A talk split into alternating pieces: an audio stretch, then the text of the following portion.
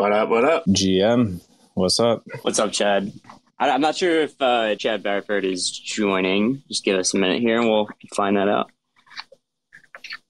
We do have Pluto, which is just as good. What's up, guys? What's up, Pluto? Happy Friday. Happy Friday. This week went fast. I feel like we were just doing this. yeah, it does. that that always ends up happening. I'm like, wait, didn't we just do one of these? Last week was a good one, and we have a big release this week that we we talked a little bit about last week, but we kind of got uh, you know that privacy conversation a little bit. But uh, big release that happened this week, Thornode 195. Talk about that a little bit. We'll go into AVAX, new uh, new chains, be the new like process for chains being added. I guess you, you could call it. Uh, yeah, some good stuff coming up. Yeah, let's definitely dive into um, 195. Yeah, sweet. Let's do it. So, um, Pluto, what's new in 195? I know we have protocol owned liquidity, which we can talk about uh, more in depth. We have low volume pools being demoted. Um, what kind of details you got about 195? Yeah, so um, let's start with protocol owned liquidity. So I know we discussed that some um, on the last on the last spaces, so we don't really have to go into that too much. Um, other than that, to say, you know, it, it landed in 195, um, and basically we're going to begin testing in it, um, testing on it um, on StageNet. so myself and a couple other of the devs are basically putting together like a um, like a test plan. Um, so trying to figure out like what the expected results of the different models that we've run on protocol owned liquidity so far would be, and then we're going to go into StageNet and test those assumptions using you know real real um, synth utilization and synth minting. So um, that's going to be happening over the coming weeks um, as we start battle testing protocol owned liquidity. We'll give more updates on where that's landing. Um, but that's a that's a big PR, and that's going to be an excellent um, you know uh, beginning um, of the single sided liquidity. So um, expect to see more PRs for that feature starting to land now that protocol owned liquidity has landed. Um, so yeah, that's POL. I just I'm, I'm I'm having trouble restarting my computer right now. Do you just want to just remind me what the next? We can just go through them one by one, or just or just hit like the big ones. Yeah. Um, well, while I while I try and pull that up, um, another I know another thing we have is uh, pools being demoted for low volume. So that's that's a new thing that's recently been. I mean, it's added. Oh yeah, five. So I think that's yeah. one of the really big things. One nine five. Yeah, yeah, for sure. So, um, so some people will probably notice that there's a number of pools on Thorchain that produce like zero daily volume. Um, SNX, Aave, uh, Yearn, um, and some of them, you know, like produce very, very low um, volume. So basically what's happening is like that those those those people are like parking their assets in in Thorchain pools and they're receiving block rewards to their LPs. So basically the protocol reserve is just like awarding them with you know rune even though it's it's not generating any those pools are not generating any income for the network.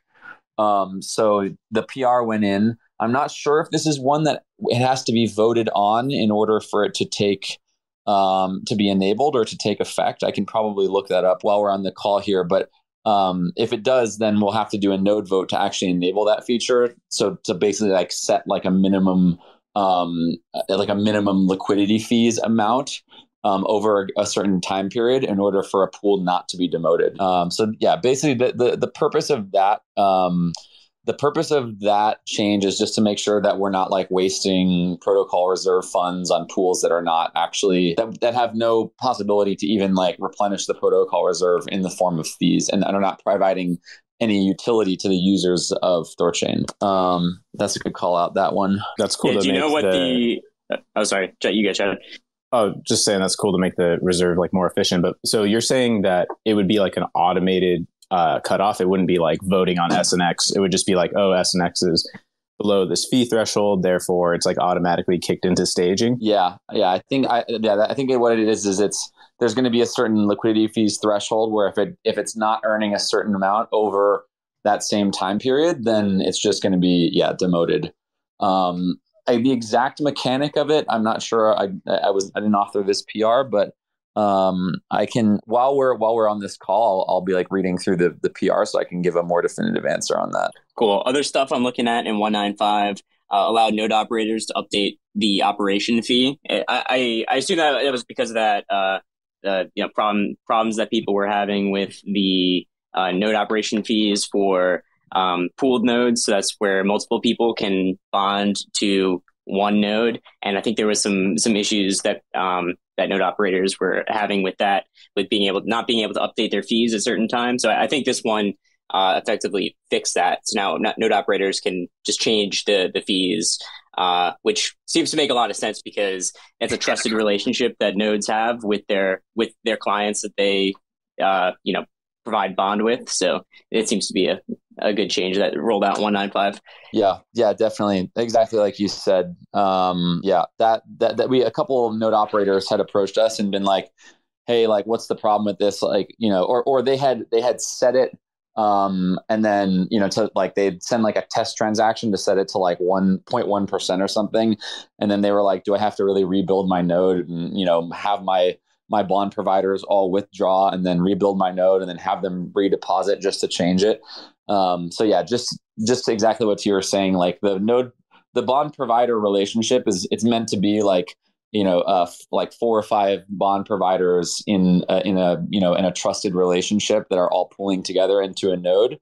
Um, so basically, our thought process there was that you know sure if a node operator wanted to like rug their bond providers um, they would be able to with this change by like you know changing the you know operator fee to 100% at the last minute. But then like their their bond providers would you know basically realize that they'd pull their bond and you would have just like ruined a lucrative business relationship. So like when we when we thought about it from like you know in in, in reality like our node operator is going to actually like you know abuse this um, it didn't seem like that that would be likely. So um, we just went ahead with that change. Um, right, and they, they wouldn't be able to steal like the actual root exactly just the just the rewards that's accrued to a specific bond provider. Yeah, exactly. That the thinking there is like, would any node operator like risk, um, you know, the the the business relationship of earning ten or fifteen or twenty percent of node income for you know years to come or with or you know try to steal like one churn's worth of rewards. It's, it's just the game theory doesn't work out. Um, all right, let's talk about the um. Not, while we're talking about sort of like bond and and and, and node stuff, let's talk about the um the changes to the effective bond cap. Um, so basically, that was a PR that went in. Um, super creative idea um, by uh, Son of Odin, um, which basically was to uh, essentially instead of having the um, the the the bond weighted rewards, which today are three times the minimum bond. So essentially, nine hundred like the minimum bond to enter the network today is three hundred thousand. Three times that is nine hundred thousand. So that's why you'll if you look at like Thornode.network or a list of all the nodes, you'll see that most of the nodes um, hover at or around 900,000 because that's the optimal amount of bond to receive the most rewards on your node. Um, so if anyone has questions about like why we do bond weighting in general, um, save them till the end and we can talk about it. But basically, that way, the way we you know arrived at that you know three x minimum bond was really just sort of a, a guess. Um, and so what this new feature does, or this new PR does, is to make it instead based on um, something algorithmic or something you know uh, mathematical. So what we do is we take the um, the the highest um, the highest bo- um, the highest bond of the bottom two thirds. Um, so if you were to look at like the nodes that we have today, I think we, there's about 93 on the network. So if you were to take two thirds of that um, you'd basically say um, 62. So so num- number so so basically um, 90. Sorry, let me just do the math on this real quick. Um, so if you were to look at the the node today that's in the 31st slot, um, then that would be the node that is effectively um, the the the the the highest bond weight reward cap. Um, so it's a little it's a little bit confusing, but basically the idea there is to make it so that it's um, it's it's essentially captures um, the the node that is providing the most amount or it's providing the most amount of security before falling into the threshold of consensus that you would no longer be providing security. I think I got that right. Um, but yeah, basically that change makes it so that that minimum or that bond weighted reward is sort of on a um, on a sliding scale rather than like fixed as a function of you know some other arbitrary number which is the minimum bond. Um, so hopefully that explanation made sense. But we think that overall that's going to lead to more optimal bond distributions. Yeah, I think the only thing that people might not know is that the amount of rewards that a node gets is weighted based on the amount of rune that they supply, but that's only up to that certain threshold. So this just changes that threshold, which changes the basically the, the, the maximum, the optimal amount of, of rune to supply to the network. So this just it, it makes it that it, it's that sliding scale that, that makes it so it, can scale up, it can scale down. It, it, doesn't have to be changed with a constant. It just changes with the effective bond of the network, and it, it won't be affected by like a, a large node uh, leaving the network or uh, anything like that. it's it's it's like a, a nice median point where um, it, will stay somewhat stable, but it can it can increase and decrease, you know, freely with the market. Yeah, good call. Um, all right, let's talk. Let's take a look at. Let's see if there's a, well, obviously another important um, PR that landed this release was AVAX. So AVAX is now merged into the main code base, and it's essentially ready to be um, enabled as soon as we complete the remaining audits.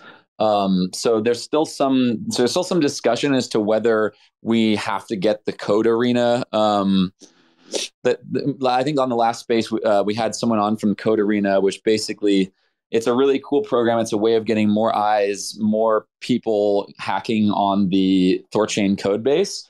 And so the thinking was originally that like we would have them uh, review the AVAX chain client, and then that would be sort of the um, the audit, so to speak, for that chain client. Um, but essentially, when we had some discussions with them, we we figured that it was actually would be more um, more beneficial to have them review the the main like the main Thornode code base and like all of the LP accounting, all of the observation logic, churning, like that stuff is is definitely um, super important and like we want to get more eyes on that as well. So we just think that it might end up being more bang for our buck to have that uh, code competition be on the main Thornode code base.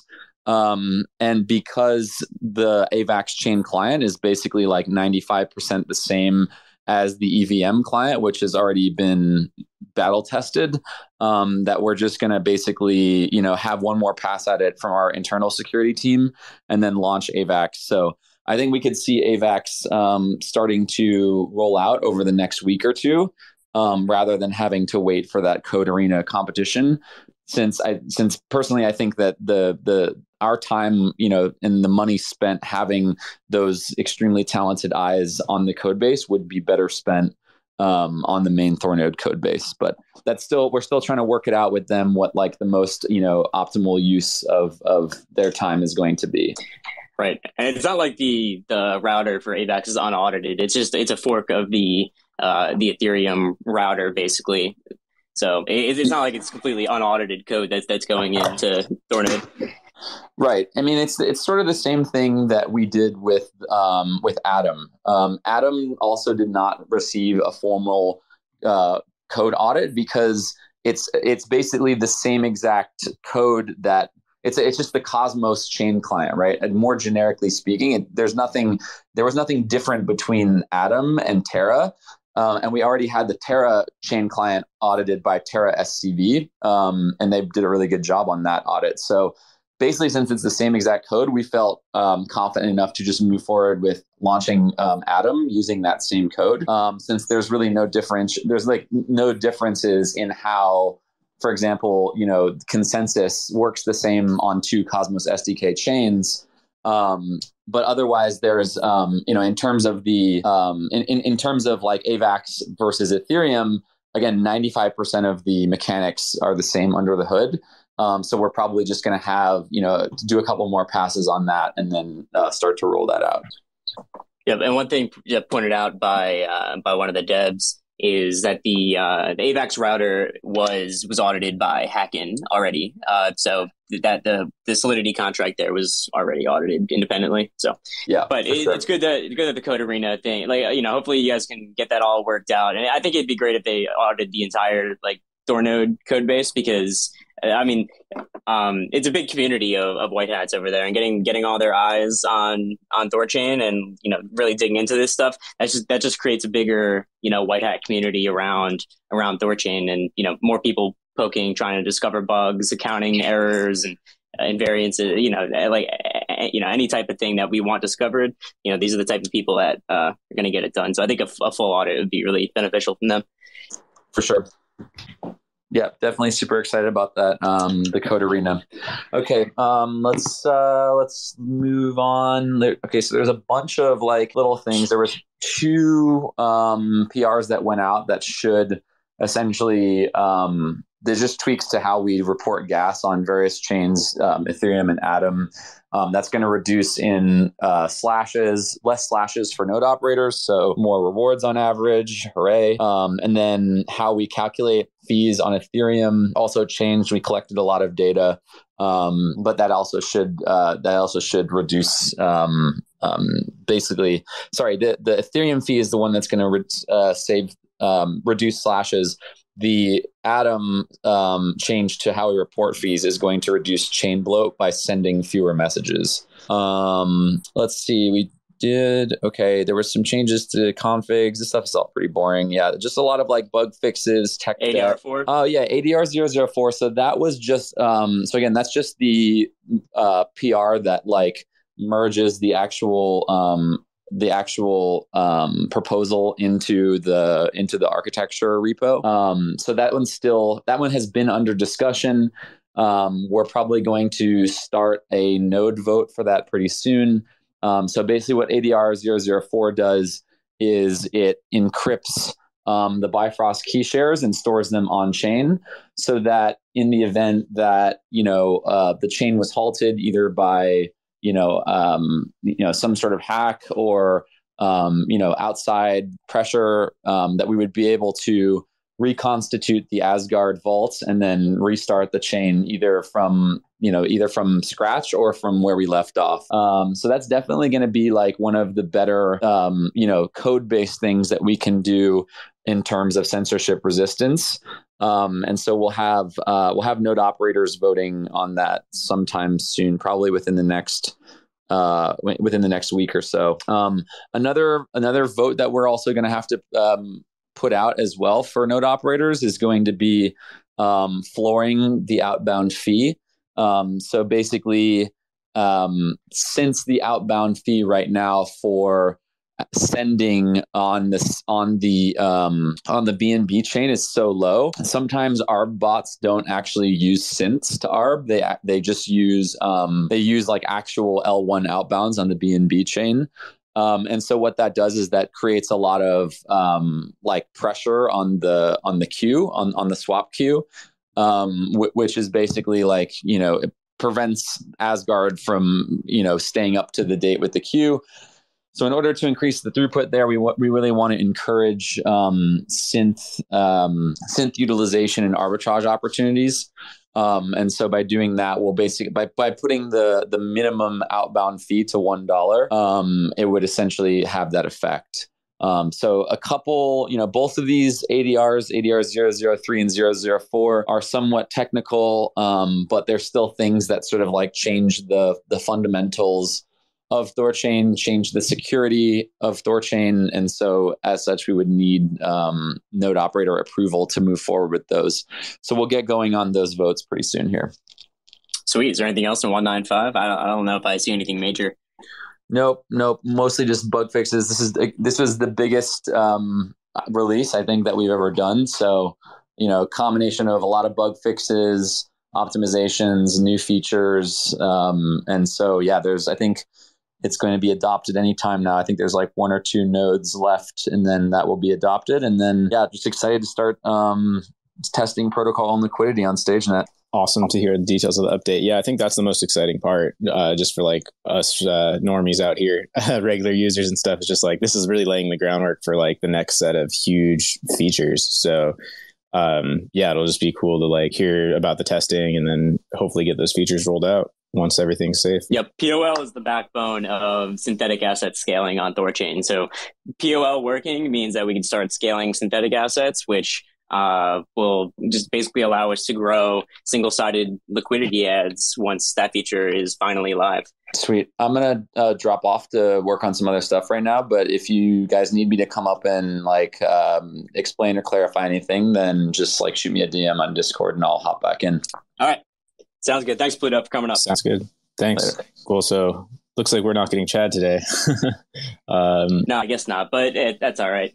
No problem. Uh, yeah, it's a big release, 195 POL. Uh, AVAX is going well. Looks like we'll have that within the next within the next few weeks. It's been baking on StageNet for a while, and once AVAX is out, um, Aggregator will be out uh, like like very soon afterwards, or or right when the release happens, basically. So yeah, that's going to be really big too. A- Aggregator with um, with AVAX is going to get us you know, hopefully that'll generate some really nice fees for AVAX LPs on on Thorchain.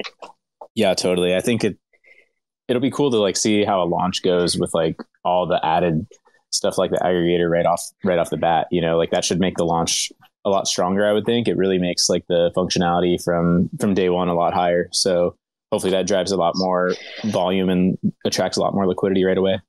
Yeah, it's just going to be a great chain right from the start because you know just low low fees, uh, you know, quick, quick client, like that's the, the low, that, that's what everyone wants on, on Thorchain is just, you know, quick transactions, you know, e- easy arbitrage. Um, exactly. You know, low, low fees. It's, it's going to be really good, especially, you know, we, we've seen like the, even the depth on, on AVAX is, well, it's not super deep. It's only, you know, around like 3 million or, or so last time I checked.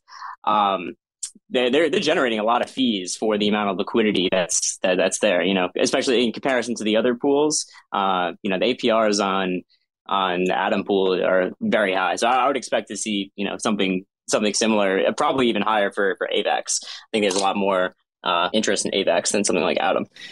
Personally, definitely, yeah. The AVAX ecosystem is pretty on fire. Those I mean, I'm not in it super deep, but like, uh, definitely see a ton of activity and a ton of excitement over there. So definitely one of the, I mean, clearly would be the best chain to get in here. So excited for that. And also getting the, the stables, the AVAX stables, I think is pretty big. Like having, um, having a cheap, fast USDC, USDT, uh, from AVAX. So that'll be cool to see those pools too. Those should be, maybe that will become probably the most popular stable pools over time, I would imagine. Yeah, it's probably gonna be an insane yield on them because people are gonna be trading back and forth a lot It as the only like you know low fee alternative to uh, BUSD. So yeah. I, I I could see you know USDC on on AVAX being really nice. Same. Um, one of the other things that's happening right now is nodes are voting for the next chain that they want added to, to Thorchain. So there's a new um, Mimir uh, command called next chain, and uh, every every single chain like every single chain that's being considered right now has like has a number like you know dash is nine haven is 10 and nodes can vote on uh you know what they want the next chain added to thorchain uh, to be so the information for that is in the thorchain uh, developer discord in the the thornode mainnet announcement channel. And that's where nodes can just signal what what chain client they they want uh, added next, obviously after AVAX, and it's really just signaling, uh, you know, to the devs which which chains to be working on. Because, like, you know, up to this point, uh, you know, the devs being like the, the core team who did the the Doge integration a while back, and then you know Nine Realms who who did the the Terra, Atom, and AVAX integration, just signaling to them like, you know, you know, don't drop everything and start working on on this integration. But these are um, what the nodes want on on Thorchain next. This is what we want integrated on Thorchain next. So whoever you know is doing well in these votes will uh, likely be getting you know just to developer attention to get them on because there's only you know uh, there's only so many people working on these things. So um, you know things need to be focused and the nodes need to signal which chains they they want added for it to happen. So Yeah, I like that new signaling process. I think it was Pluto that went into depth on that last week, but um, kind of like flips the whole process upside down from what it was before. It was kind of like things being built, and then it's like, hey, nodes, you want this, right? And now it can be like, okay, what do the nodes want? Make sure that devs are working in alignment with what the nodes actually want. So hopefully that means like, I don't know, less, uh, just more focus on the things that actually matter, the things that are actually get pushed, and you know, better allocation of resources. Yeah, it's it's tough. It's a tough process, and it's kind of like a, a, balancing act because you know the, the developers, you know, they want new new features on Thorchain, they want new new chains as well. But then you know those interests might not be what what the nodes want. So there needs to be some kind of way for the nodes to say that you know this is what this is what we want to to add, and then you know attention can be focused on on what they want to be added or you know or not. So um, you know, hopefully, hopefully this, you know, this new process goes well. We'll see how it, we'll see kind of how it, how it goes out. But you know, something needed to be put in place to just, um, you know, to have some kind of signaling uh, process. So some kind of like formal thing to, you know, quantitatively say like, you know, these nodes say yes, these nodes say no, these nodes want this, these nodes want that. So, it, you know, hopefully this is the is the better way to do things for now. We'll see how it how it goes out. This this vote literally just started like like last night, probably like 12 hours ago or something like that. So I, I you know, uh, definitely check it out if, if you haven't already. And if you're a node operator, definitely, um, you know, use, use make relay, make your voice heard. And, you know, also just Mimir your, your vote and, um, you know, signal what chain you want added next to Thorchain. Have you seen any stats rolling in yet on, on the votes? I, I haven't looked. I think there's just been six votes for Binance Smart Chain. Um, there's a lot of people talking mm, about yeah. about Haven, obviously. Um, there's Dash. Uh, you know, like there's a lot of things that that have um, you know a lot of a lot of support. Um, but I think right now the only votes are for Binance Smart Chain. But I mean, this is just to signal what what the nodes actually want added into into Thorchain. Uh, so that way, you know, devs aren't spending uh, you know, a lot, a lot of man hours, like, you know, build, building out some chain client or something. And then, you know, it, it turns out like, you know, the, the nodes don't even want it in, in Thorchain or are not going to run the, the daemon. So totally. Yeah. I was going to say like my prediction would probably be that it's BSC for the vote. Just it's probably like the biggest low hanging fruit uh, after after AVAX. So um, I know like there were things about the the node requirements being really high. I don't know if that's been like looked at or addressed or considered, but um, yeah, as far as just like volume, liquidity, users, um, you know, BSC is kind of, and it being like a simple integration because it's just another EVM. So, yeah, for sure. There's no, there's no easy answer. It's like you know, every single chain has its has its you know pros and and cons. You know, whether it's easy to implement, whether it's hard to implement. You know, whether it puts you know, there's a lot of different things to consider when like you know thinking about whether to add a chain or not to add a chain. So that's just why you know, it, it's it's best that the nodes decide, um, you know, what, what exactly is happening with the chain because they're the ones that are actually responsible for uh, for the, the chain itself, and they have to be the, the stewards of it. So. Yeah, I think um, yeah, BSC. I mean, Haven. That's of course like a controversial one at the moment. We'll see what happens there, but um, also like Osmosis on the list. I feel like that could get some interest and attention. I don't know if it'd be the the number one vote this round. We'll see, but I definitely think there's interest for osmosis, and I mean you can already get over there like through the Atom integration, but feels like the osmosis community is um, just a, a, little more like interested in DeFi and like things that things that we're doing over here. So osmosis integration could be an interesting one.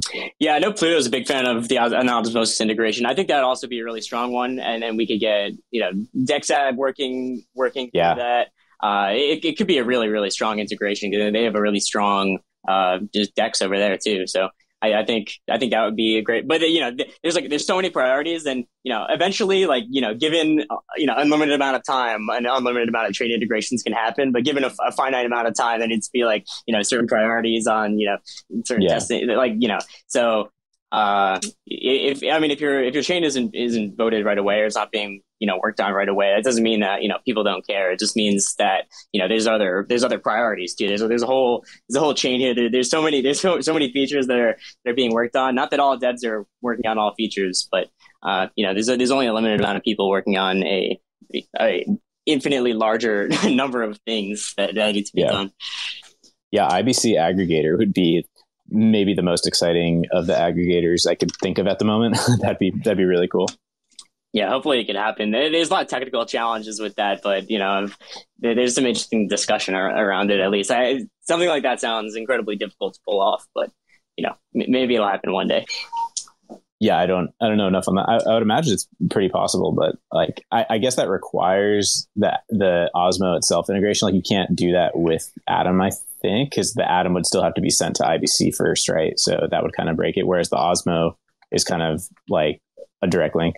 I think. yeah, yeah, you're the wrong person, but, but yeah, I'll, I'll, trust you. I'll say sure.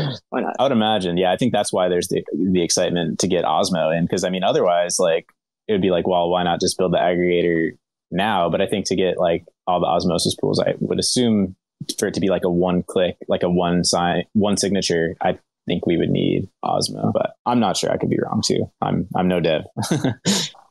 Sweet. Anything else interesting that's happening? We could also let audience up for questions too. If anyone has questions or they want to say anything, like if people didn't get their voice heard, uh, you know, last week's discussion and just, you know, want to make some comments or, um, you know, just speak to the community at large, you know, we're, we're, we're, here. You can just press the press the button on the bottom left if you're on mobile, uh, and come up on stage. Yeah, feel free to come up. Just just note, uh, I or Familiar Cow aren't the core devs. Uh, maybe Pluto might jump back in if there's a technical question and he's available. But uh, otherwise, yeah, maybe a little bit of a casual chat. but yeah, it's been a fun week. I, um, I, I do my best. Yeah, same. We'll yep. we'll I'll pretend to be Chad B. Just channel, uh, just say what you think he would say. but yeah. uh, no, I was gonna say it's it's been a pretty fun week with on the ThorSwap side. Uh, we got ThorSafe launched, so that's now like an easy way for people to set up ThorChain multi-sigs, um, just making it in as as simplified of an interface as we can for now. I think there will be more simplification in the future, but it's definitely manageable and like you can set up a, a ThorChain mul- uh, multisig, which is pretty cool for potentially DAO run nodes, um, you know, pooling liquidity together with friends or business partners or whatever, you know, institutional investors, things like that could, could pool together. Um, or just even personal general security, you know, to be able to set up a multi-sig without having to like run the client stuff on your own and make it all like, you know, understand code basically. So that was a pretty cool development. I think that's pretty big just to see like what whales and like bigger, it, it kind of allows for like a new, um, like a different type of investor, right? So I think that's actually pretty big, um, pretty exciting. And then we've also got the the ThorSwap aggregator on August 23rd. So a lot of stuff's kind of rolling out right now. That's been talked about for you know months. So it's just like a pretty exciting time once again. Yeah, I'm interested in hearing a little bit more about ThorSafe. I looked at the docs. I didn't get to play around with it yet because I think it was just released like like literally this week. But uh, yeah, what, what's the the UX like for that? Like, is is there? Can you only use a key store wallet? Can you use a, a Ledger? Um, yeah. So you know, how's that work? That's probably the one main downside for for right now. I know Mogarchy really was really tried on that and like really wants to see multiple wallets. So we'll probably see that over time, but uh, I don't know the exact like technical limitation there, but it is just key store for right now. Um, so yeah, basically you just um, you just each party needs uh, needs a Keystore, so you can just like generate one on ThorSwap or use an existing one. Um, and then basically each user has to connect to the ThorSafe interface, and then you'll see your public key. Uh, and then the creator of the of the ThorSafe has to collect the public keys. So say like me, you, and Pluto were setting up a a, a, a two out of three multi-sig or whatever. Like, and I was the one setting up. You guys would send me your public keys, and then I would create the um, I would create the ThorSafe file. It's kind of like a key store file. It's a, a it's a JSON file that represents the the combined uh, multi-sig wallet, I guess. So then um, then to like start a transaction, you just have to upload that file to ThorSafe and then you can sign the first transaction and then you get a new file that has like one signature and then you pass that along to the next person. So say I would like I would like upload the a ThorSafe file and start a transaction and I would put on the first signature and then I could send and then that would generate a file. I'd send that to you and then you would put your signature, send that to Pluto. He would put his, his signature. That's if it was a three out of three, of course. Um, um, the only other thing that's like a little slight inconvenience that might be avoidable in the future is right now you have to specify which parties are going to be the signers. So for example, if it's a two out of three, with me, you, and Pluto, um, and I'm creating the transaction, I have to specify on this transaction, it's going to be Chad and Familiar Cow that are signing. I can't just say like, oh, it's going to be two out of three, and then whoever signs first. You have to kind of specify like which wallet is going to be signing. Uh, it's really simple in the interface, but you have to. That, that's just a little thing to note that you have to like uh, put in who the expected signers are going to be. Hmm. Yeah, interesting. Yeah, uh, it sounds cool. I mean, more multi sigs for for Thorchain. I mean, it's it's a good thing to to have. I mean, it's it's a bad thing to not have. I should say. That's a good way of putting it. Also, if I if I just I, I, feel like I didn't give the best explanation right there, but we did put out a bunch of like uh, tutorials and Medium article, uh, video walkthrough, and all that from ThorSwap. So. Um, you know, if people really want to like see how it works, it's it's kind of simpler than I probably just made it sound. Um, there's just a few things you have to know, but you know, it's it's pretty straightforward. I mean, if I can figure it out, I'm sure everyone here can figure it out. So. Sweet. Uh, we brought Kenton and Lucas up. What's up, Kenton? Oh, hey guys. Um, I think this is a dumb question, so if you can answer it. Um, I'm, I'm, my brain is stuck on how, with protocol on liquid, liquidity, how does that drive up the rune price? I, I, just can't figure that out in my brain. So protocol owned liquidity doesn't really do anything for for rune price. What what it does is it looks at this. So uh, I made I just made a graphic for this last week. I, am going to try and get get this out um, soon once the once the feature actually goes live live. But um, so for for protocol owned liquidity, it looks at the synth utilization and as the synth utilization increases, once it hits a certain threshold, you can't mint any more synths because that would be unsafe for the system. It would have too much of a liability for the asset. Uh, if if the rune price dropped a lot, um, you know, it, it, could it would basically wreck the LPs in um, in the in the pool. It, it, it wrecks so, them because there's too much leverage, right? It just it, it get too volatile in there. Yeah, basically all of the all of the assets. So if this is the Bitcoin pool, for example, all of the assets would be owed to the synth holders of the of the uh, of the pool, and um, the the liquidity providers, you know, wouldn't have a claim to that because if the rune price is down um, is down too much, they would just it, it makes it so basically all the Bitcoin in that pool is owned by the synth providers rather than the than liquidity providers.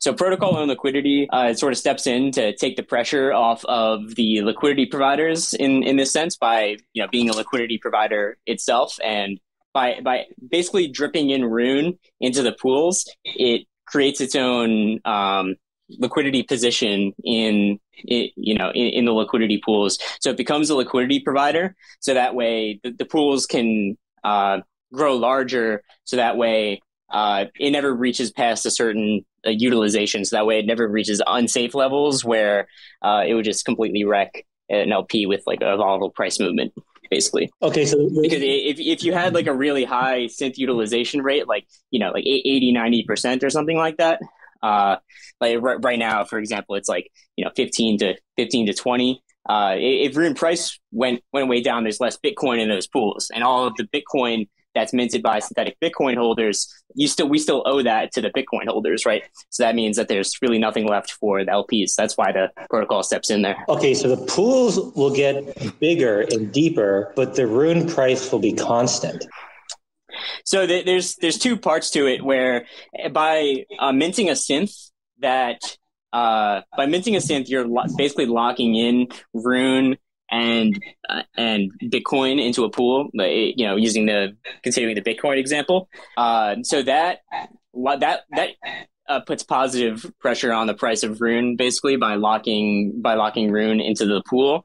Uh, but by synths being minted, that puts a it, it, could potentially put you know uh, negative pressures on on the price of runes. It, it's kind of uh, you know two two ways about it. It's like they, they kind of uh, you know they, they, they work in tandem a little bit where you know there's there's one end the, the this minting the synth locks those assets to a pool but uh, you know protocol owned liquidity adds more rune into the pools itself so that puts you know neg- negative pressure on it but that's only as the uh, utilization of synths increase.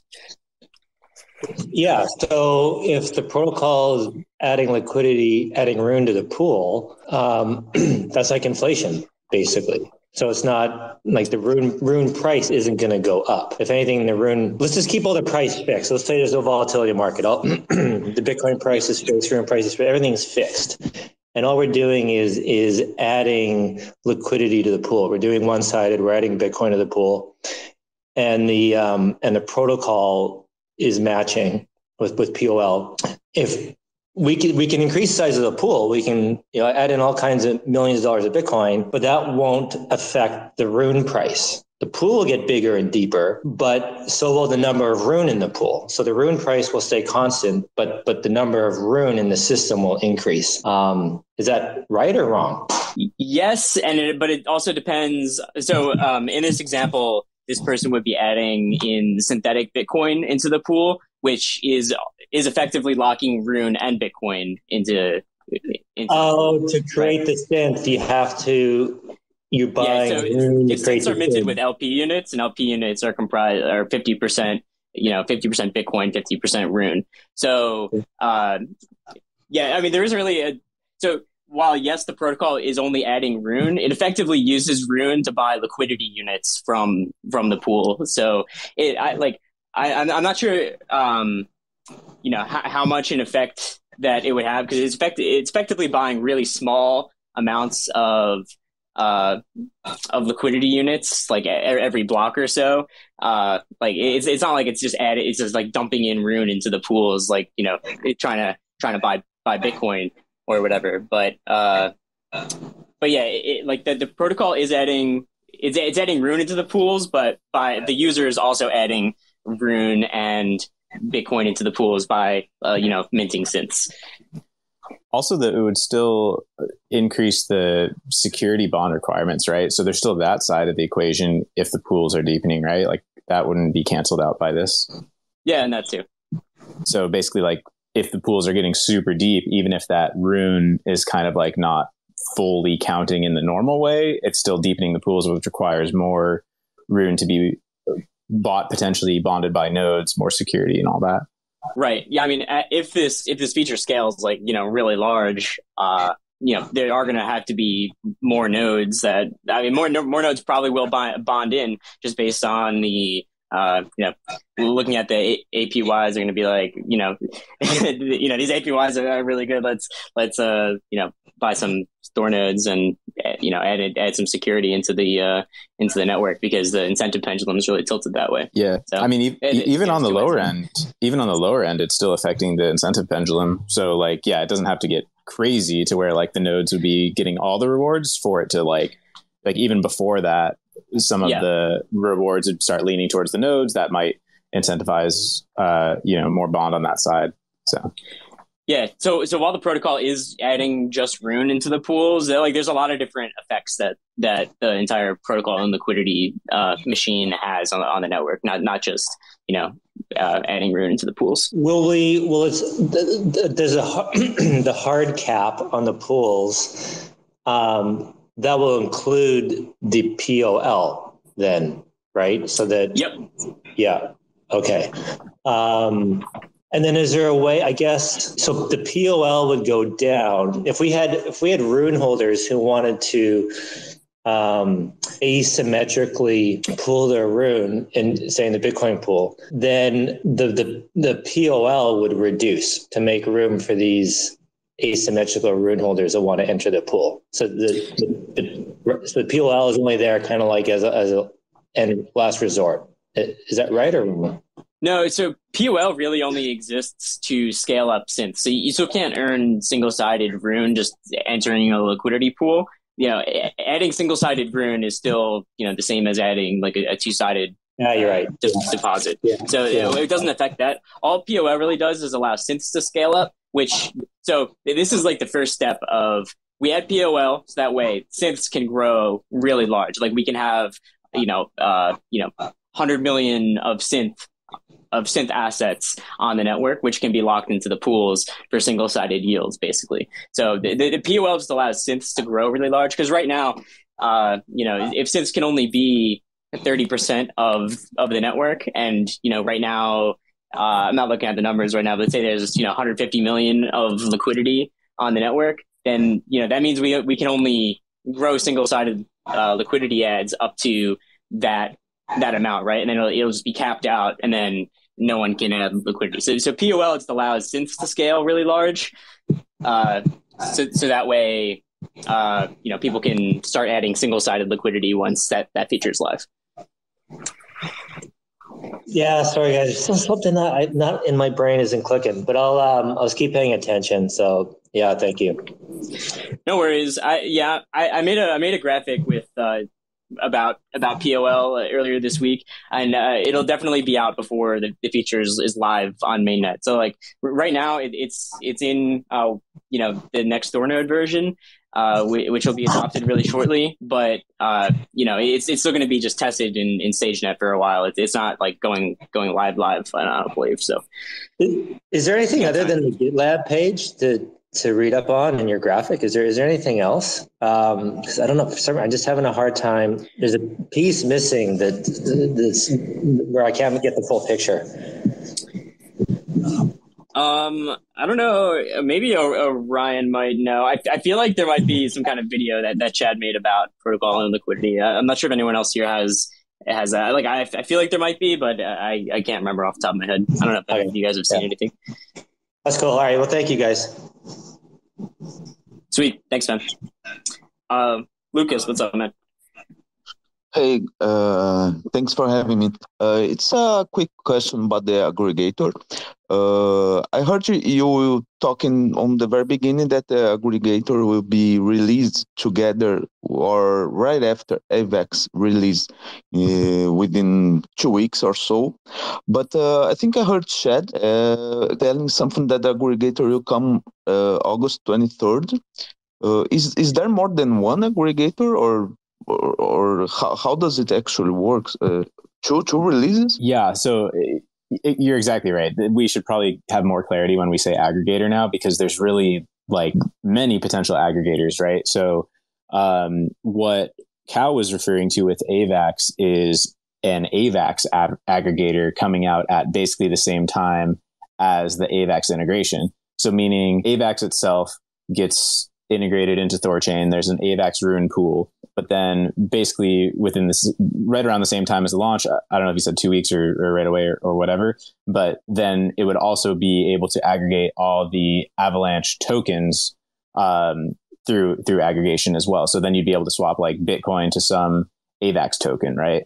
Um, what I was referring to with the ThorSwap one, that's the that's the Ethereum ERC20 um, aggregator that has kind of been like the one we were talking about for a while.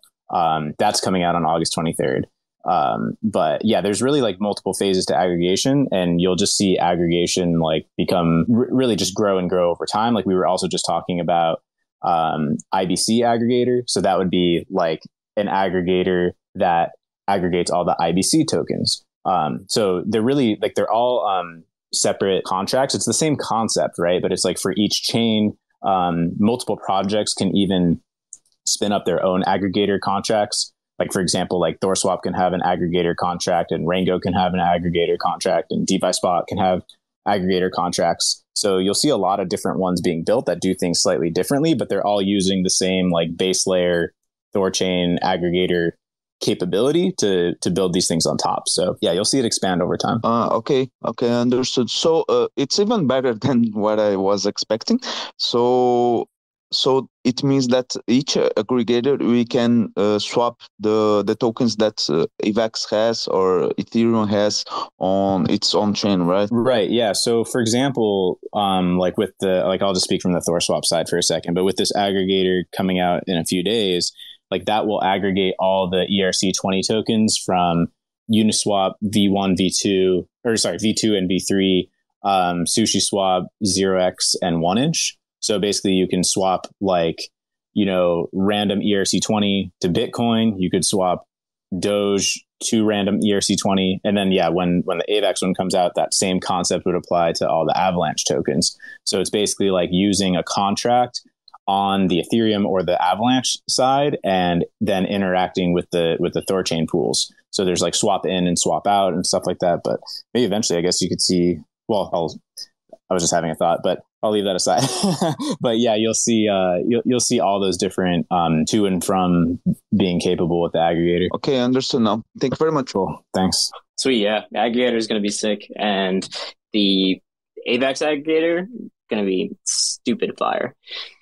Question from Juggernaut. I just saw. Uh, is it possible to make an Osmo rune pool? Um, not right now. It is. It is possible, and we we could add like Osmo is on the list of chains that could be added to Thorchain. So, uh, you know, hopefully we could see something like that one day. It'd actually be a fairly simple integration because it'd be uh, very similar to the, the Atom integration. So, hopefully there can be some support from that uh, eventually because I think that'll that would be a strong integration, and especially with if, with an aggregator uh, that could come with it, um, that that would be super tight. But nothing's being worked on right now specifically with osmosis, but I that would be a, a strong addition.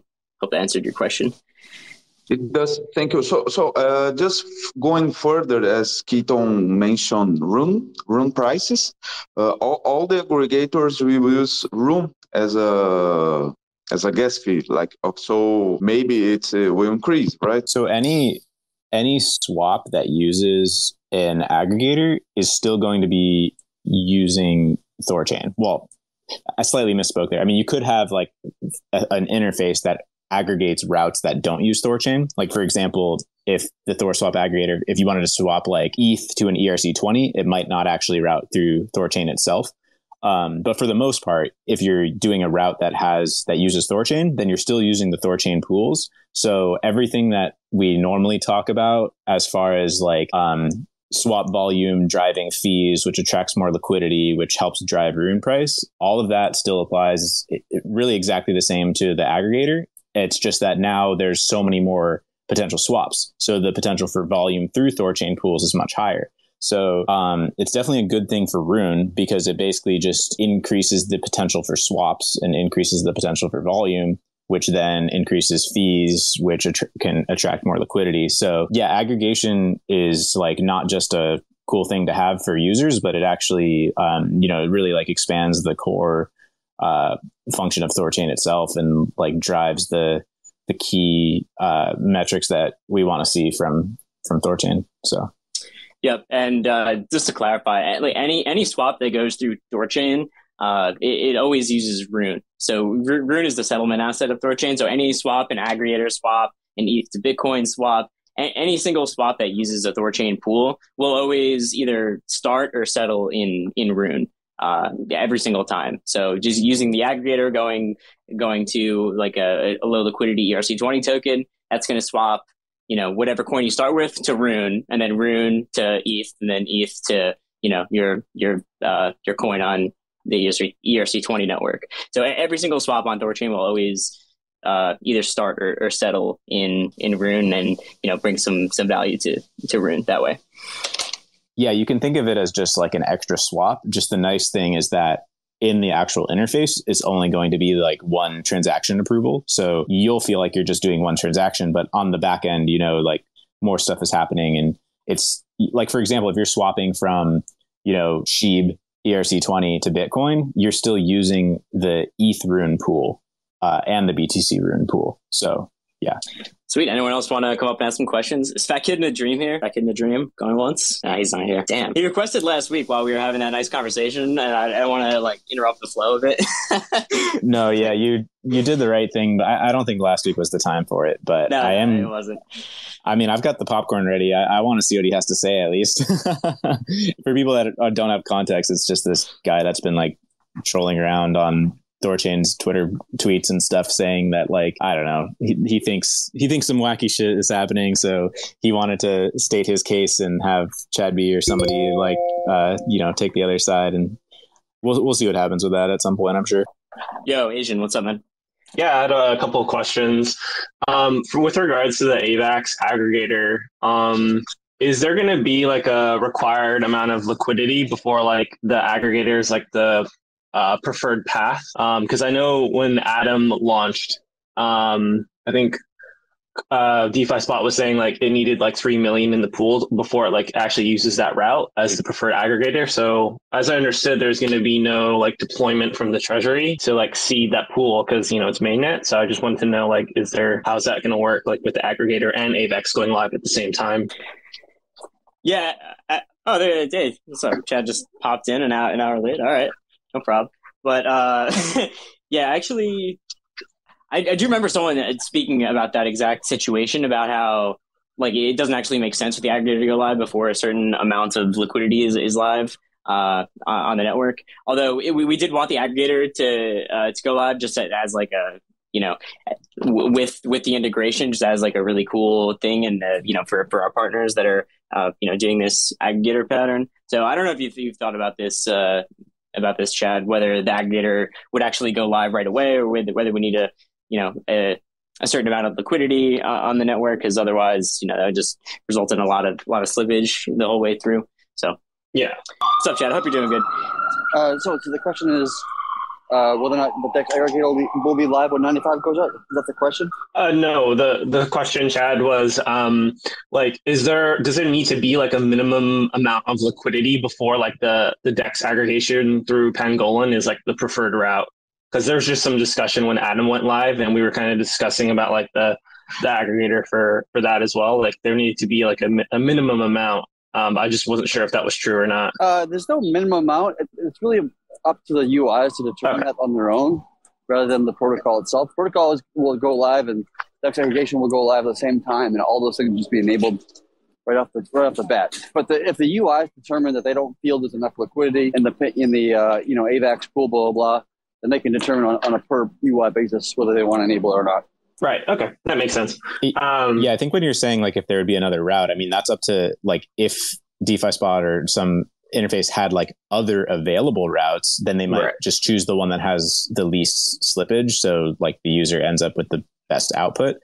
Um, yeah. I guess either way, like um, as more liquidity gets added, um, the DEX aggregation won't have as much of a problem with larger trades, right? It'll just take whatever best route for the front ends.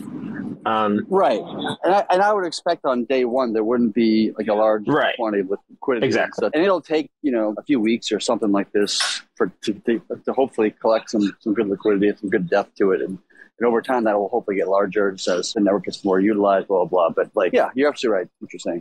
Right. Um, the other the other question I had was I was just having a quick discussion with um, Orion on like Twitter about like the protocol of liquidity and you know there's the hard cap for about like 40 for another additional like 40 million roughly 45 million rune. Um, but we were just like having a discussion about like how much initially of a cap there should be on the percent of rune from the reserve.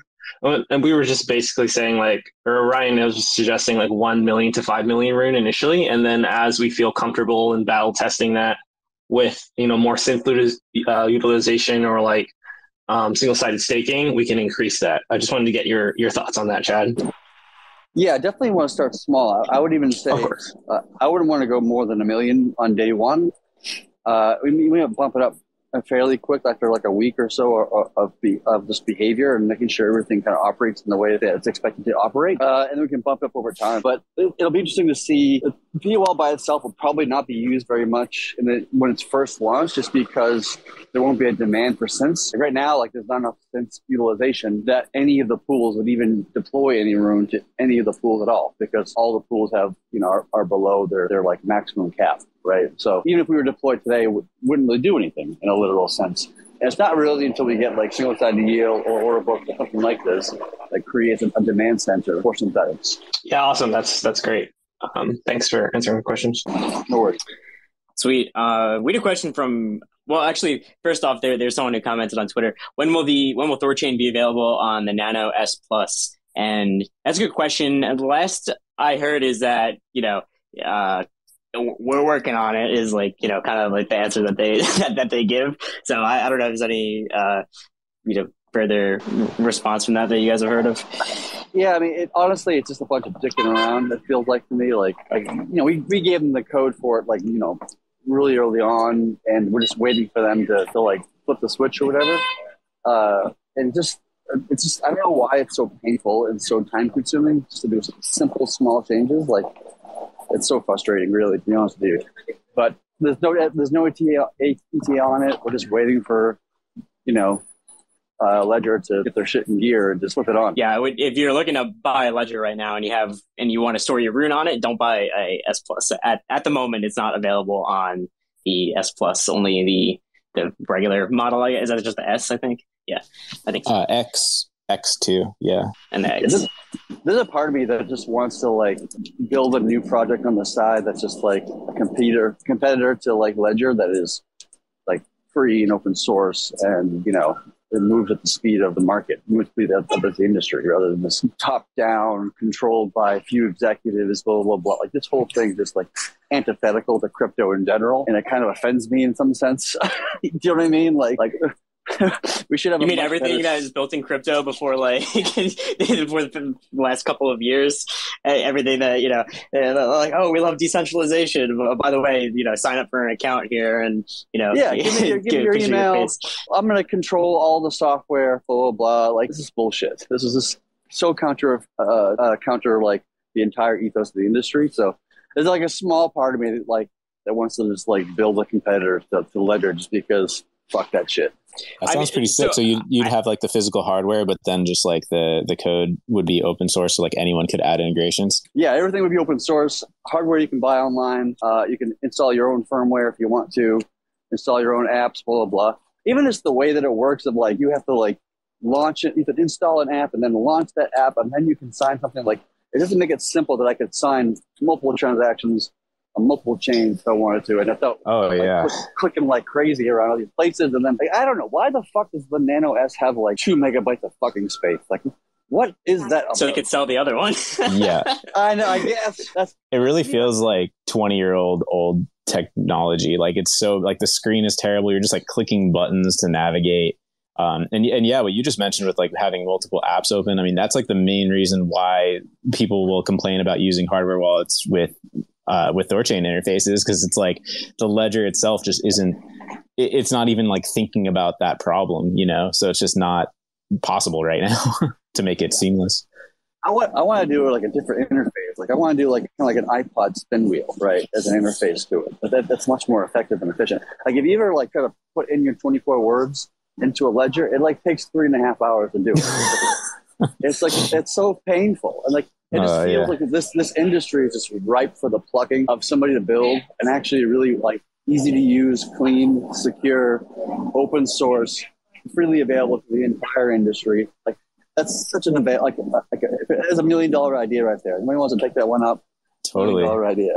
I've seen a couple that are like kind of cool, but every time I look into them, they're like, we support Bitcoin and Ethereum. And I'm like, okay, well, that's not going to work for my needs.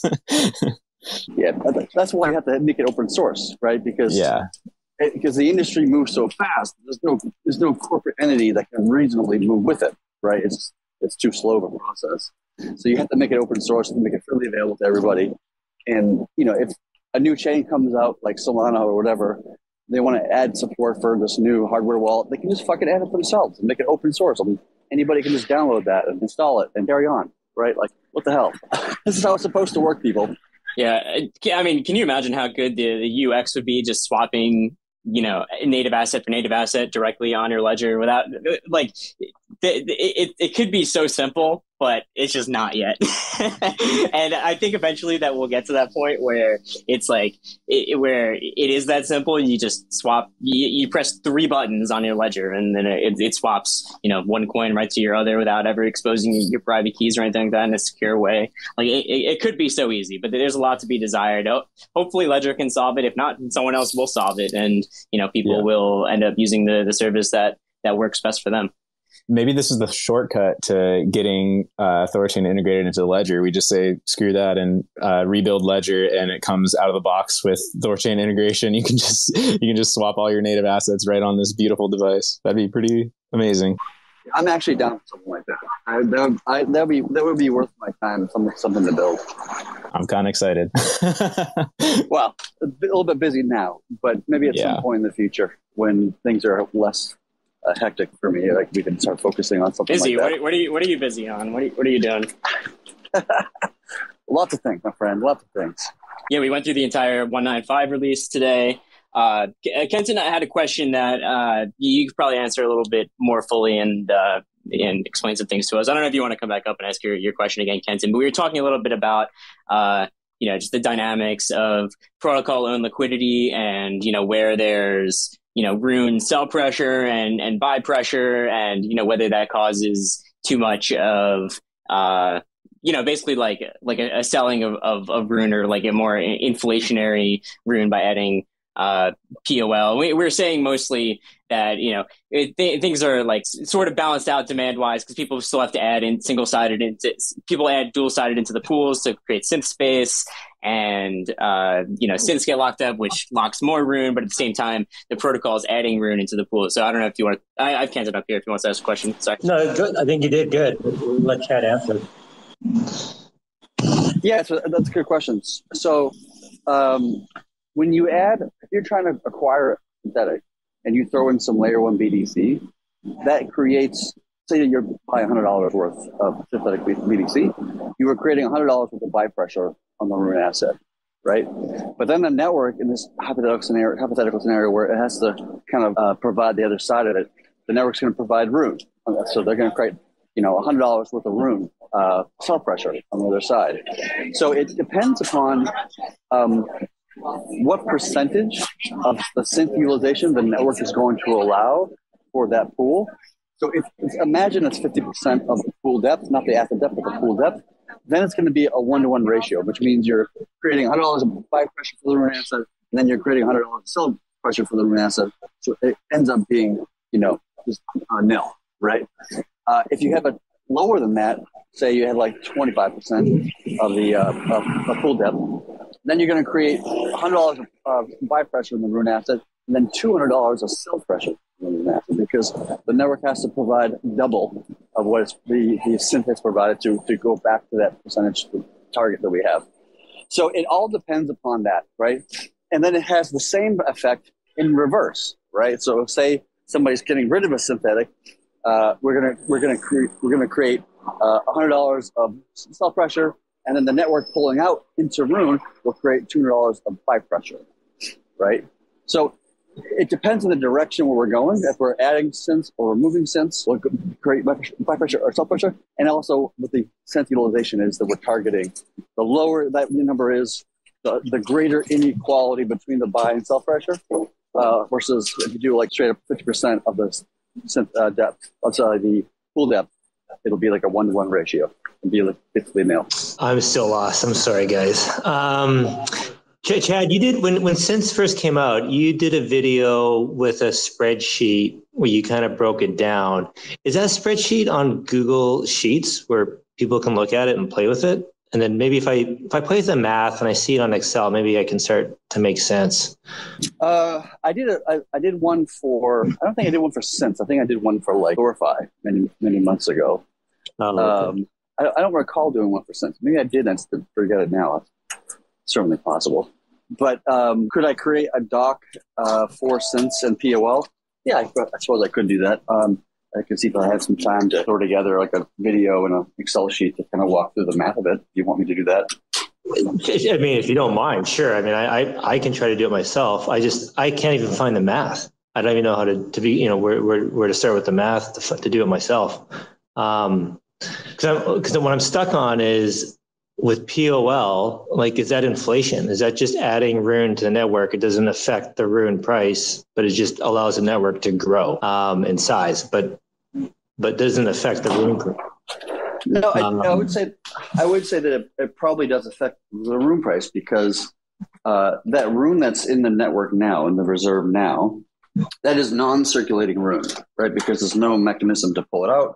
Nobody can arbitrarily decide to buy it or sell it.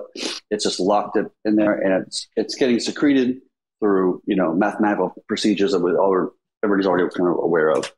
As soon as you throw that into a pool, there's this potential that the, that the circulating supply of rune uh, basically effectively does increase, right? Because now that rune is can be bought and sold just through you know regular mechanisms of the market, blah blah blah. So yes, it does cause an inflationary effect. So the question then becomes, what's more valuable to the network, right? Like the pro versus the con. Like the con being we are adding more rune to the into the pools, right, and more rune in terms of circulating supply we're theoretically, you know, that max that it possibly could be is we're adding maybe another like I don't know if the number is twenty or thirty million uh, somewhere in that area. I think I haven't done the math in a long time, but like somewhere between like 20 and 30 million rune in circulation on top of the 230 that is in circulating today or something like this. So you're you're increasing it, you know, not a whole lot, like five, 10%. And, and, and the absolute extreme scenario of like we max everything out like crazy, right? And that, that 20, 30 million number, you're getting that because because of the hard cap, right? We, we can't go any because of the yes. So the, the network the network's only going to be able to put in enough rune that the that the bond can support. Right? You're not going to dump rune infinitely into the pools and everything's cool. That's not how it works. So because the bonds are so so deep and the pools already have some percentage of that depth kind of already kind of calculated, and how much rune can fit in there is is relative to the, the remaining space that is in the pools that can't allow. And you have to figure out like and then you have to calculate that in comparison with the synthetics that's also being added. And so, whatever the kind of target utilization we're targeting for, which that's TBD, that hasn't been determined yet. But whatever that number is will affect the result, right? Like, so if that number is, you know, uh, like 20%, let's just say, right, just for sake of argument, uh, the amount of rune will be in, will be, you know, more because for every you know, one dollar of synthetic, the network will put in, you know, three dollars or something. Like these are making up numbers here. These aren't exact numbers, but just making things up.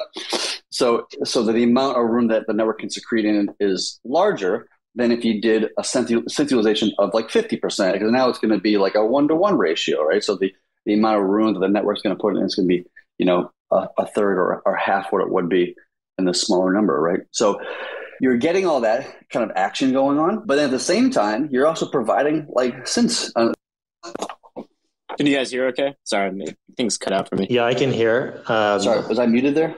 Yeah, just just for the last two seconds. Okay, I don't know. Um, so the, the benefit here is that we're we're allowing people to earn you know yield on their synthetic right or so earning a btc on their btc which is a, a big kind of like draw right it's going to cause a lot of attention and focus and people to get involved and and with the network and provide capital and learn more about it and and maybe then also buying some rune because they've become fans of uh, Thorchain. They want to they want to be speculative on it and they want to hold some rune just because they believe in the project. So like that's kind of the trade off that we have to think about as a community is on the one hand the reserve capital that it's putting into the pools is in my opinion inflating the rune supply by about maybe five to ten percent or some number like this. I'm not sure the exact number, but something like that, which is to me is not all that that that's significant in terms of its theoretical effects onto the price. Um, but then the, the benefit is we're getting this new functionality of single asset yield, which is you know a long sought sought kind of feature that everybody would wish they could have, right? And we're more or less the first ones to, to to provide that. So for me, in my opinion, the the pro far outweighs the con, but that's just my two cents. Yeah, yeah I agree. I mean, it, it, I think is great. I'm just my what I'm what I'm stuck on is I don't see how that uh, drives up the rune price. Um, like directly like when you add when somebody's adding say a bitcoin to create a synth okay that that's buying pressure on the rune token that drives up the price but then when the protocol adds liquidity then in my mind that's inflation which drives down the price. So so, so they, they negate the, the, the the effects are negated. So we're increasing the size of the pools, the network, but we're not really increasing the uh, price of the rune token, which is fine. I'm not saying it has to or it should. You know, yeah. adding a feature, growing the network is great. Well, I just want to make sure I understand the mechanism, like how like how is this actually affecting the rune price, whether it's so up or down or neutral. It's affecting it in two ways, and, and, and it's in, in, in a positive direction. So the direct way is that the act of the pool is becoming much deeper and the pool is getting much more full. The pendulum swings towards the nodes, right? So all of a sudden the nodes start earning, you know, much higher yield than they are today. And so all of a sudden, like, oh wow, the yield goes from, you know, 10% to whatever it is right now on the nodes to, you know, 20% or 30% or some number. I don't know what the number is going to be, but just some higher number. And so that creates like, oh wow, like it's a huge yield on on Rune and then the nodes, you know, want to buy up more runes so they can get more yield on, on that rune, blah, blah, blah. So that creates a, a direct kind of uh, buy pressure on the rune asset just from the nodes, the node operators wanting to, you know, take a larger position because the large because it's a much larger yield all of a sudden, right? Mm-hmm. The indirect way is just that um, by providing something that nobody else has really provided before, especially on assets that people want it provided for, like Bitcoin, for example, the awareness of ThorChain grows significantly. At least in my opinion, this is true. And so as the community of ThorChain grows, the number of participants uh, in, in the network or in the community increases, then the inherently that also creates you know buy pressure in an indirect way right? It's not direct like one person creates $100 of pressure or something like this but in an indirect way people create awareness and that the community grows the larger the community grows the more buy pressure inherently there is uh, correlationally speaking. And then the, the rune price should rise with that right? That's partially one of the thesis of like as we add a new chain whether it be you know Dash or Cardano or you know whatever, and those other communities are now learning about Thorchain. For many of them, like for the first time, or getting a, a more of a in deep, in deep look, in depth look at it. They become fans of it because they allow us to trade my Dash to Bitcoin, blah blah blah, and then they become members of our community, right? providing liquidity and holding Rune and being exposed to it and, and becoming fans and interacting with the, our community, which inherently causes our community to grow, which causes the price inherently to grow with it. Okay, that's that's great because my initial, I guess, concern or worry about uh, single side liquidity in POL was it's going to leverage the rune price. It'll drive up the rune token, which is great. We all want to go up, but then then there's the downside, right? Leverage works both ways, and if those single sided stakers pull out and rune, you know, tanks, and the rune price is volatile, it it hinders that whole everything you just said about building and community and users and all that. Um, you know, it's it's better when the rune token is more stable um, as opposed to volatile. So, well, no, a volatile rune token is, is beneficial for the LP, especially, right? Because a volatile rune asset means there's lots of arbitrage opportunity, which creates uh, lots of opportunity for for collecting of fees. Like the network loves a volatile rune in some sense. But the reason why I, am not, you're right in the sense that, you know, what come, goes up must come down kind of mentality. Like that, that's perfectly fine and legitimate. But what, what I, when I talk about something like the Thorchain community growing, that generally grows in a, in a one direction. Generally, that's not always true, of course, but generally, like as you kind of get more and more people involved with it, and you kind of grow your community, it doesn't always you know, uh, it doesn't generally shrink all that much because people, unless something happens and there's an exploit or, or you know, uh, there's a rug pull or I don't know, like something like of this fucking nature that's just, you know, uh, is not very very likely. But like those things have have more sticky power. Do you know what I mean by that? Like, it's much more sticky in that, in that sense. If you just have people like just doing like, is my uh, phone screwed up or Chad's? Oh, can you hear me? Okay. I can hear you fine. It, it's probably just the Twitter space bug. Yeah. Okay. Sorry. You can listen uh, to the recording, Kenton. it's not turning out good. If if you get in a situation where you're you're doing uh, um, uh, mercenary capital, mercenary capital is just like it has no stickiness to it, right? People just come and they can go and they'll move and they'll leave and they'll sell and they'll buy. Like all those things just kind of fluctuate with the wind, right? But uh, providing a, a, service that nobody else can provide, that everybody else wants to be provided, that is a much stickier uh, situation to be in, which is which is beneficial for the network, especially in the long term. Hopefully, Kenton can hear that. I'm not sure if he's having a hard time hearing me. Well, he dropped out. I I, I think it's fine. I I can hear you fine. I think it's clear explanation, and uh, the recording's there too. If he wants to go back and listen to it.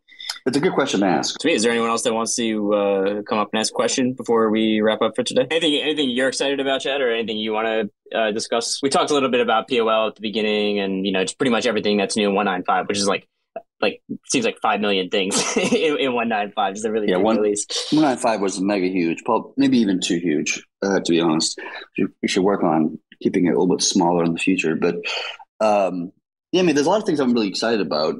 Um, I'm obviously excited about the POL single sided asset order books that's being worked on now. There's, to me, these are probably uh, you know the next next major features to the core protocol. Um, and then beyond that, I'm also very excited about um, the uh, Tornado Cash kit. Like this is to me, this is going to be a, a, significant moment in our industry's history where, where, we start to kind of force regulation to be clarified. Because now you're just you know sanctioned uh, a non-entity that can't uh, does not have an, an, an, ability to appeal itself, which is by some uh, you know people would consider that to be unconstitutional. Me being one of them, um, and so it's going to create you know uh, lawsuits and, and stuff like this to to to force out to finally have regulatory clarity or these, these these things. And in my opinion, I think it's going to fall, you know, on our side, right? Just as it did in the in the 1990s with the encryption wars that the cyberpunks were kind of waging against governments. In the end, cyberpunks won for a good reason too. And I think the same kind of ideas and thought process will apply here as well. And I think we'll become victorious. But that'll be a multi-year, you know, three to five year process. But this is like the first kind of like you know rock that's been thrown, and it's going to be exciting to see how this kind of uh, moves forward. You know, going uh, over the next few years. Guys, I don't know what happened to my Twitter. I'm sorry, I had to, I had to reset it, but I'll, I'll, I'll listen to the recording. Um, but Chad, thanks for your thanks for your answers. I won't I won't hog any more time. Thanks, guys.